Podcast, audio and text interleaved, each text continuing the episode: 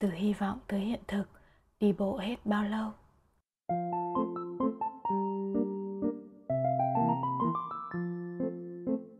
Chào mừng các bạn quay trở lại. Mình là an một nhà thực hành tâm lý học tích cực trong tình cảm công việc ở người trưởng thành. Uhm, chủ đề mà chúng mình cùng chia sẻ ngày hôm nay có tên từ hy vọng tới hiện thực đi bộ hết bao lâu? Uhm, một năm hai năm năm năm? Hay 10 năm? Vì sao lại là đi bộ ư? Vì nếu có ô tô có máy bay thì chắc có lẽ giờ này chúng ta đã ở một đỉnh cao rực rỡ của ước mơ rồi. Chứ bạn và an chẳng ngồi đây mà ừ nha mì nói đúng nha. À, nên chúng ta bình thường thì chúng ta vui sống cách bình thường. Chẳng cần áp lực là phải kiếm tên lửa để bay tới ước mơ đi bộ cũng sẽ tới nha bạn. Trong một phân đoạn của Today Show về những người lính bị thương trở về từ Iraq, một người lính đã nói về việc anh tham gia một chương trình làm phim. Trong đó, các cựu chiến binh khuyết tật được dạy cách viết, quay và biên tập phim. Khi mô tả niềm hy vọng mới mà anh ấy có được từ chương trình này, tôi mơ mộng rất nhiều về những điều tôi sẽ làm bây giờ những giấc mơ giống như bạn có khi bạn 20 tuổi. Tôi lại đang có những giấc mơ đó. Chúng ta mơ mộng vì nhiều lý do và một trong các lý do đó là chúng giúp ta vượt qua những giai đoạn khó khăn, nhàm chán của cuộc sống. Đây không phải là chuyện nhỏ bạn ạ. À. Tất cả chúng ta đều phải đối mặt với những ngày đầy thử thách và nếu không có khả năng hình dung ra một tương lai tươi sáng hơn hoặc những mục tiêu mới thì cuộc sống sẽ thực sự ảm đạm theo cách đó những giấc mơ giữa ban ngày có thể là dấu hiệu cho thấy chúng ta cảm thấy tích cực như thế nào về tương lai và chúng ta có thể kiên cường như thế nào khi đối mặt với những khó khăn trong cuộc sống trong hai tháng qua tôi đã gần như mỗi phút thức dậy đều hối tiếc về những lựa chọn cuộc sống mà tôi đã thực hiện cho đến nay. Năm 18 tuổi, tôi muốn đi du học chuyển đến New York và làm việc trong ngành xuất bản. Bố mẹ phản đối dữ dội nên tôi bỏ đại học, về quê làm việc và kết hôn. Sau đó tôi rất muốn viết, nhưng thời gian tôi lại dành để làm tất cả những công việc nhà, trong khi chồng tôi nằm dài trên ghế và xem tivi sau giờ làm. Tôi luôn muốn làm bạn với những kiểu người nghệ thuật như nhạc sĩ, diễn viên, nghệ sĩ, nhưng tôi lại tự nhủ mình không đủ sành điệu để họ muốn ở bên có những lúc tôi ngập tràn cay đắng và tự thấy hổ thẹn với bản thân. Rồi tôi khóc. Đó là sự cay đắng của việc thiếu can đảm ở tuổi 42 để cố gắng. Tôi luôn nói với bản thân mình rằng tôi không có một cuộc sống tồi tệ. Chồng và tôi có một cuộc hôn nhân khá hạnh phúc. Nhưng nỗi đau thường trực của sự tiếc nuối và mất mát đang bắt đầu ảnh hưởng đến tôi. Làm thế nào để tôi vượt qua sự than vãn này? Và học cách hài lòng với những gì mình đang có đó là lời tâm sự của một học viên trong khóa tâm lý tích cực mà an đã học ở đại học sydney úc đến nay, an vẫn băn khoăn tự hỏi, liệu rằng cô ấy đã đủ dũng cảm để bước vào sự nghiệp viết của mình ở tuổi ngoài 42 hay chưa? Cô ấy có thể đắm chìm trong hối tiếc nếu muốn. Đó là một cảm xúc rất an toàn ở chỗ nó không yêu cầu cô phải làm gì khác đi so với trước kia. Nhưng nếu thực sự muốn cảm thấy mình đang sống, tất nhiên không có gì đảm bảo là cô ấy sẽ thành công với tư cách là một nhà văn. Cũng như không có gì đảm bảo rằng bất kỳ ai cũng sẽ thành công. Nhưng an nghĩ là cô ấy nên thử. Trên hết thì cô ấy không cần phải chuyển đến một vùng đất mơ mộng văn học nào đó.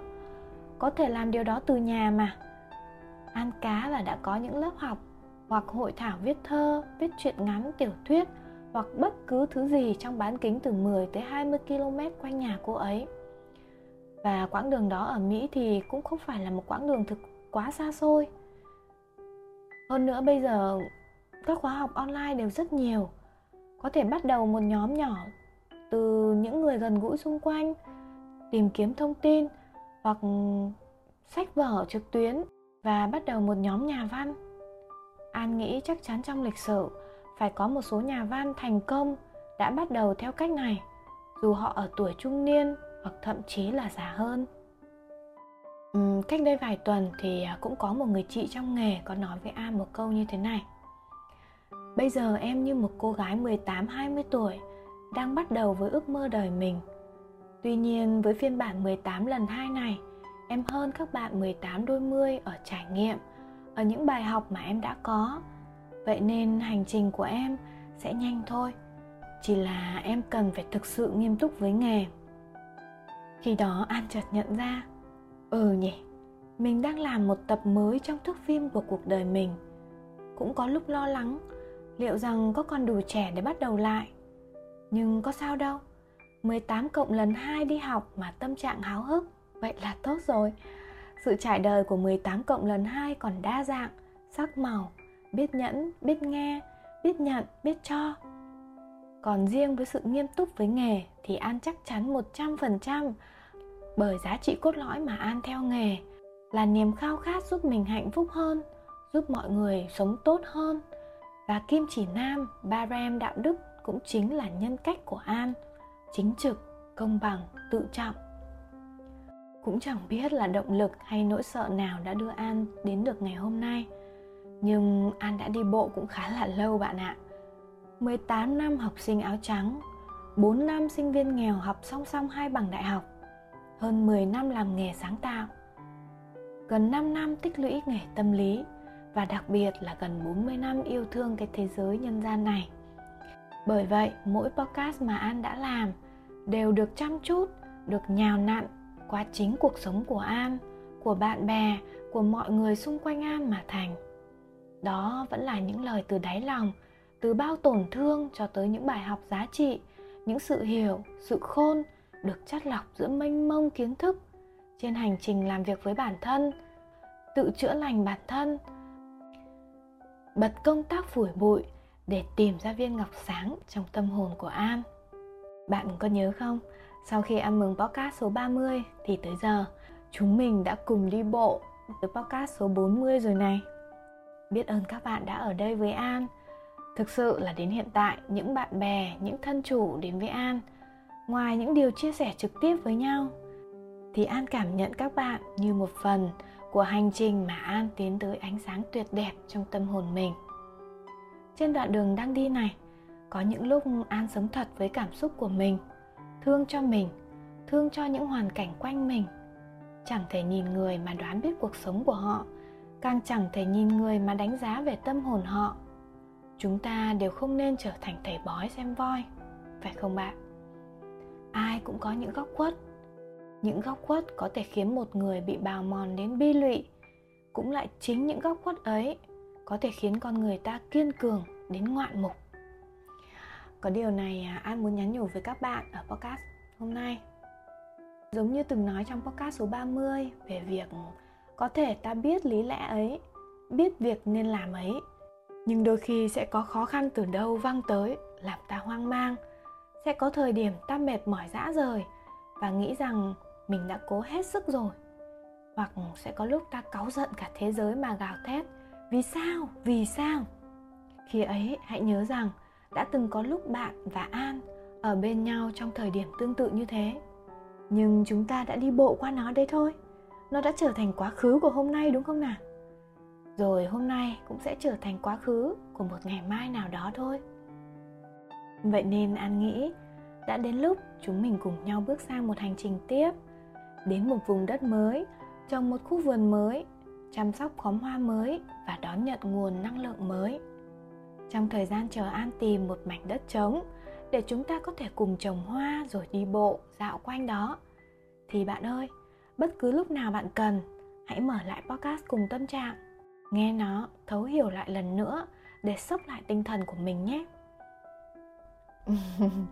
bạn biết không, các nhà tu hành đạo phật cần trì tụng kinh Phật hàng ngày.